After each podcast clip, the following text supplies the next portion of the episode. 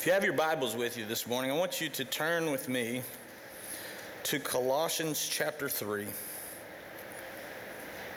The verse that our students focused on this week was Colossians chapter 3 verse 17, and it comes after a exhortation, I guess you would say, that Paul gives the believers encouraging them to live in the newness of life that comes from Jesus Christ. Now, unless you've been living under a rock, it's no surprise that as Christians, we're to live differently than the world. But the big debate always comes into what does different look like? Especially in the Bible Belt, in what we would consider a Christian nation. What does a true believer look like who lives differently than the world? And I think Paul addresses that here and does a good job of discussing that. So we're going to read this passage of scripture and then we're going to pray that God would open our eyes as we would be able to hear this word. So if you have your Bibles, it's Colossians chapter 3 verse 1 through 17. Since you have been raised to new life with Christ, set your sights on the realities of heaven, where Christ sits in the place of honor at God's right hand. Think about these things of heaven and not the things of earth, for you have died to this life, and your real life is hidden with Christ in God. And when Christ, who is your life, is revealed to the whole world, you will share in all his glory. So put to death the sinful earthly things lurking within you. Have nothing to do with sinful immorality, with sexual immorality, impurity, lust, and evil desires. Don't be greedy, for a greedy person is an idolater, worshiping only the things of the world. Because of these sins, the anger of God is coming. You used to do these things when your life was still part of the world, but now is the time to get rid of anger, rage, malicious behavior, slander, and dirty language. Don't lie to each other, for you have stripped off your old sinful nature and all of its wicked deeds. But put on your new nature. Be renewed as you learn to know your Creator and become like Him in this new life, it doesn't matter if you are a Jew or a Gentile. It doesn't matter if you are circumcised or uncircumcised, barbaric, uncivilized, slave or free. Christ is all that matters, and He lives in all of us. Since God chose you to be the holy people He loves, you must clothe yourselves with tender-hearted mercy, with kindness, with humility, with gentleness and patience. Make allowance for each other's faults and forgive one another who offends you. Remember, the Lord forgave you, so you must also forgive others. And above all, clothe yourselves with love, which binds us all together in perfect harmony. And let the peace that comes from Christ rule in your hearts. For as members of one body, you are called to live in peace and always be thankful. Let the message about Christ and all its richness fill your lives. Teach, counsel each other with the wisdom that He gives. Sing psalms and hymns and spiritual songs to God with thankful hearts. And whatever you do or say, do it as a representative of the Lord Jesus, giving thanks to Him through God the Father. Will you pray with me? God, we ask this morning as we turn to your word that you would open the ears of our hearts to hear what you are saying to us. God, in the middle of our busy schedules, in the middle of our crazy lives, in the midst of the noise and the chaos that the world is constantly throwing at us, we ask that our ears would be attuned to your word this morning, that our discussions of theology would be set aside, that our eyes might be set upon you. God, that our discernment of the directions that we are to take would be set aside, that our understanding would be that you and you alone are the only goal. So, God, open your word for us this morning. Speak to our hearts so that all things we might respond as your people, giving our best for the sake of your glory. We pray all this in the precious and holy name of Jesus Christ. Amen. So, the theme for last week's mission camp was all in. And what our hope was and what our goal was for these students is that through a week of shutting out the outside world, turning off uh, TV, spending as little time as possible on social media. We actually dared them on Sunday night to not spend any time on social media for the week. And for the most part, they, they did that. And that was really neat to see. But for an entire week, to, to put off every single thing that influences them besides what Christ was doing during the week on their mission site and in their time here together. And what we were wanting to do is we were wanting to facilitate that mountaintop experience. You know, those times where you are with God or you're in a, in a place where everything seems to be focused on, on the things that it should be focused on and none of the other things really matter. We were trying to facilitate one of those settings for these students this week with the hopes of getting them to realize that the only reason the mountaintop experience happened was because they were intent on making it happen. How often do we forget when Jesus says that we have everything we need to be successful? Actually, it is truth that we can live into and we can trust in. You see, the wheelchair ramps got built because these students were set on building wheelchair ramps.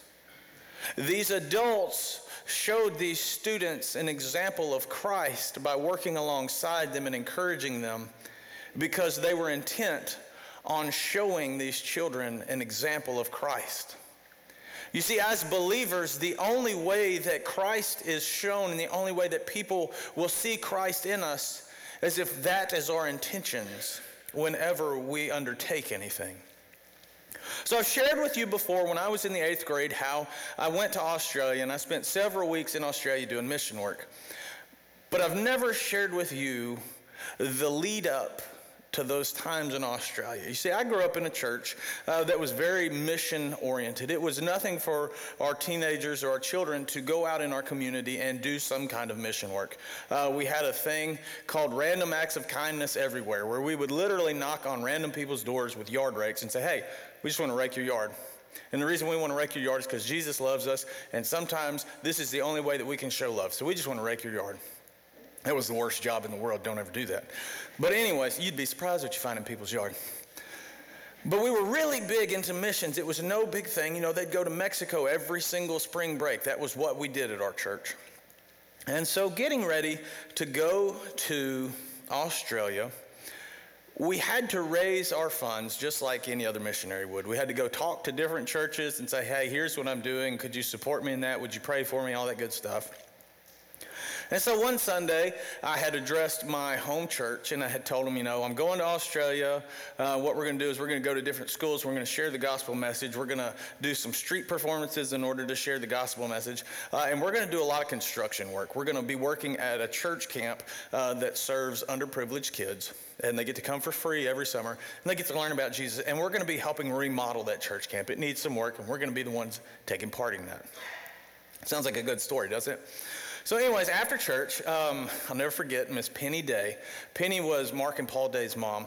Mark is one of the coolest people you'll ever meet. He was like the guy in youth groups everybody wanted to be. So naturally, that just kind of went over to his, his parents. They were just cool. They were cool people. And she came up to me and she said, Matt, do you mind if we sit down for a minute and have a conversation? I was like, sure. And I was like, she's about to, to dispel some of that great, wonderful wisdom that she has to me, you know, and I'm going to finally get on their level. And so we sit there in the sanctuary, everybody else is down in the fellowship hall, and uh, she said, Matt, I'm, I'm concerned about your intentions of going to Australia this summer. And I was like, she finally understands it that it takes money to do this, and it's getting close to the wire, and I need some money. You know, she's gonna. She's, so, so I'm gonna bless you, and I'm gonna write you a check and pay for it. Well, that wasn't really what it was. She said, I've, I've, I've watched you growing up, Matt. You know, and she has. She's seen me every week since I was in fourth grade. She she knows me. And uh, she said, It always seems to be that when the work gets really hard, you're nowhere to be found. And I'm sitting there at 12 years old going, Hold up, that's just not fair. That's not fair. I'm a young teenage kid. Of course, that's how it's supposed to be. And she said, But not only that, it seems like when the group is working, you are always the one that finds a way to do the least amount of work. And again, I'm sitting there going, this is not cool. What is, who is this lady to question what God has called me to do in my life? I know that God wants me to go to Australia and do this mission work, and who's this lady telling me that I'm not supposed to go? And she said, I'm telling you this because I love you. So not only has she called me out, but she threw the guilt icing on top of it. So I can't fight back at this point. And she said, I, I seriously want you to think about what you're going to be doing this summer. Yeah, there's going to be some physical work. Yeah, you're going to have to do some things that are going to be uncomfortable. She said, But Matt, what you are doing is you are going out with the intent, purpose of showing people what Jesus Christ looks like. And she said, I know it's easy at your age to go ahead and, and, and try to get by on some things a little easier than we probably should be. She said, That's your age. That's, I get that. She said, But you are going out this summer to show people what Jesus looks like. And she said, if you're not there when the work is going on, does that show people that Jesus is not present when stuff is going on in our life? Or if something gets a little hard and a little frustrating to do and you take off and go do something else, would that give people the impression that maybe Jesus takes off when things in our life get a little bit harder, a little bit frustrating? And I realized where she was going with this. And I thought about her words a little bit. And she told me, she said, Matt, when you go this summer, it's not like she didn't say, I'm going to speak up and say, I don't think you're ready to go this summer. She never said that, which she had the ability to do that. She said, When you go this summer, I want you to keep one thing in mind that you are going out to be the image of Christ. So every single thing that you do, you need to do it as if you are doing it for Jesus Himself. And I thought about those words. And the meaning of those words did not kick in till a few weeks later when we had to get up at 5 a.m. and run an obstacle course. You see, before this group would send anybody out anywhere in the world, they wanted to prepare them for what was ahead. These were kids that were coming from established homes in first world cities, and they were going out to mud huts and tents in third world undeveloped countries. And there's a little bit of a shock factor there when things aren't the same. So they wanted to prepare us for that. So we didn't get ice and anything that we drank. Bathroom situation had no running water. I'll leave the rest to your imagination. But we had to learn to work as a team. 18 first world teenagers learning to work as a team so that then they when they went into the jungles and into the places that people very rarely ever go and we literally went to those places they had to be able to have each other's backs. They had to be able to see the situation and act accordingly for the, the safety of everybody as well as for the purpose of what they were going for. So at five o'clock, we had to get up and we had to run this obstacle course. And it sounds fun until it got to the point where it got hard, where you had to lift everybody up over a 12 foot wall. It sounds fun until it comes to reality and you realize that some people aren't as easy to lift up over that wall as others. Or when you're the last person and you realize I have to figure out how to jump 10 feet in the air, it's not that easy. Or when we had to take all 66 books of the Bible and put them in order before we could eat breakfast. It sounds easy maybe by yourself. I could do that by myself. But when you got 18 other people that you're trying to get on board to do the same thing, it becomes a little chaotic.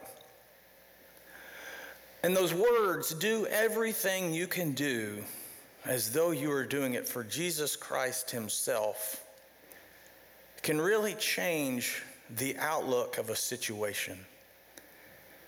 When you're frustrated with somebody, it's very easy to allow that to come out in the way that you deal with them. But if you think about it being Jesus Christ as the person that you are dealing with, suddenly that desire to become frustrated is sucked back into your soul and your demeanor changes. When you have to go dig a hole so that the runoff can get out of the way and not flood the building and it's pouring down rain and you don't want to be out there because it's cold, those words of do it as though you're doing it for Jesus Christ Himself can suddenly take a task that nobody wants to do in their right mind and it becomes something that not only do you want to do, you would be willing to do it again if it's necessary. There's a lot of power in the words that Paul is telling this group of believers when it comes to living in the new life. But it also comes with a decision that the believer has to make. You would agree with me when I say that it is very easy to live as though we'd never met Jesus at all, wouldn't you? When somebody makes us mad, when we see something on the news that frustrates us, when we're asked to do something that we really don't want to do, it's very easy to respond as though we would if Jesus was never around, isn't it? So, Paul is telling this group of believers that if you are alive in the new life of Jesus Christ, then you cannot continue to live as though you had lived before Jesus was part of the equation. You know, a bird is a bird and will always live as a bird. If a bird ever not becomes a bird, it won't be a bird anymore, am I right? So it wouldn't make sense for it to live as a bird anymore. That's some of that Paul talk for you. Paul is very careful about how he worded this conversation because he realized in the list of things that he addressed there in verse 5 and verse 6 those were real world things that these believers dealt with. Those were real world things that these people who had come to Jesus Christ and had claimed to have new life dealt with on an everyday plane. So when Paul said his words, he didn't just say them as church talk, but he said them as something that they needed to take in order to redefine their identity. That's something that the church doesn't teach a lot of people nowadays. But instead, we teach people who you are is who you are, and that's good enough for God. But what if the reality of it is, is that who you are is who God wanted you to be, but there's some things in the way that are keeping you from experiencing who God wanted you to be. You've heard that saying before that grace will always find you exactly where you're at, but it will never intend to leave you there. That's what Paul's saying here is that if the grace of Jesus Christ is in your life, then you will become a new creation. Then you will desire to work and to live and to hold yourself in light of a new identity in which Jesus Christ has called you to live. And so he tells them uh, of what it means to live in a new life. And if you'll notice, at the very base of all these things that Paul speaks of, they all have to do with selflessness. With every single thing that Paul talks about, there shows a value for our neighbor that our natural selves does not want to give up easily all of the things that Paul uh, addresses uh, says that if, if you live according to any of these things, you're still holding yourself as number one. He said, but with the newness that is found in Christ Jesus, understand there can only be one number one person in your life. And it ain't you anymore. But instead, it is the person of Jesus Christ. And so he says, I want to sum all of this up for you. Whatever you do or say, remember that you are a representative of Jesus Christ. So whatever you do, and do it as though you are doing it for Jesus Christ himself. And those are words that have caught me at different times in life. So, one of the groups this week had a very, very large project. It was a 10 by 16 deck and a 32 foot wheelchair ramp. And in order to remain uh, compliant with American Disabilities Association guidelines, there's a lot of things that you have to do, such as how you build your handrails and making sure you put flat spots in the length of the ramp to give them time to rest, and all those things that you normally wouldn't think about when you're just putting some boards together. And it just so happened that at the very end of the project, we didn't have the right boards necessary to finish the handrail. And anybody on a normal day would have just nailed up the boards that were left, called it good, and hit the road. I have been blessed with OCD, so that's not necessarily how I, I saw that.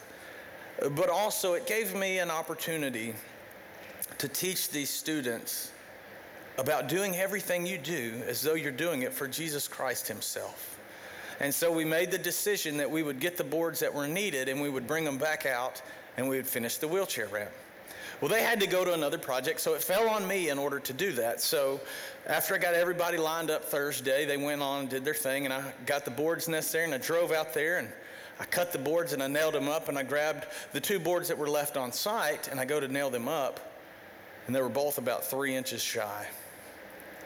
And three inches shy in this case was really, really ugly. And this was our farthest project that we had. I was a little frustrated. It was about 99 degrees at that moment, and I was frustrated. So I'd get in the truck, and the thing that made it frustrating was the two boards that I'd taken out there. If I'd have measured all that was left, I'd have been fine, but I just assumed that the boards out there were long enough, and they weren't. So I had what I needed, I just didn't cut it right. So I get in the truck and I head back to town, and I'm, I'm frustrated. I'm, I'm pretty pretty frustrated because I got to drive to Forest City and take care of some other stuff, and then I've got to go all the way back and do that. And I got to thinking about it. Matt, you just told those kids the day before to do everything they were doing as though they were doing it for Jesus Christ. And now you're frustrated because some boards didn't turn out the way that you needed them to. But what if Jesus had asked you to go back and get those boards and come back. You don't want to do it, it's hot outside. But what if Jesus had asked you to do it? Would you get frustrated with what Jesus had asked you to do? And the reality of it is is that's where a lot of us live our lives. We know that Jesus is asking us to do something. We know that there is something that needs to be done.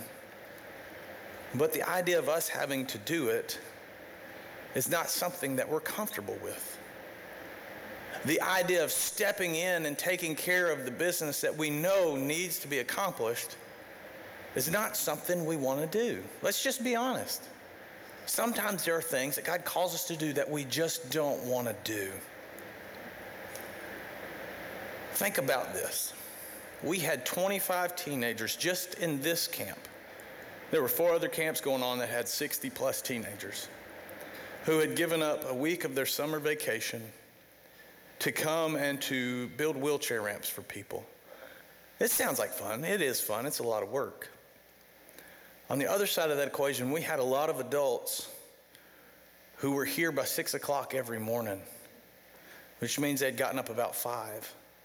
And then after all the kids went to sleep at 10:30, the adults had the meeting to talk about the next day, which meant that they got to sleep about one. So, one to five, four or five nights in a row, you can get the math there of how easy it would be to be frustrated. But they knew that it was something that God had called them to do, so they did that. And because of that, all this stuff got accomplished. These students left excited about what God could do through them because of the way that these people had responded to the situation presented to them. So, my challenge for you is this God is going to call you to something that you don't want to do. Within the life of the church right now, there are things needed that you don't want to do. So I want to encourage you with Paul's words that if you claim the newness of life that comes through the person of Jesus Christ to do everything, whether you say it, whether it's a call to action, whether it's responding to a request, to do it as though you were doing it for Jesus Christ Himself. If Jesus Christ were asking you to teach a Sunday school class, if Jesus Christ was asking you to give a little bit more. If Jesus Christ was asking you to be present, how are we to respond if Jesus Christ has truly given us new life?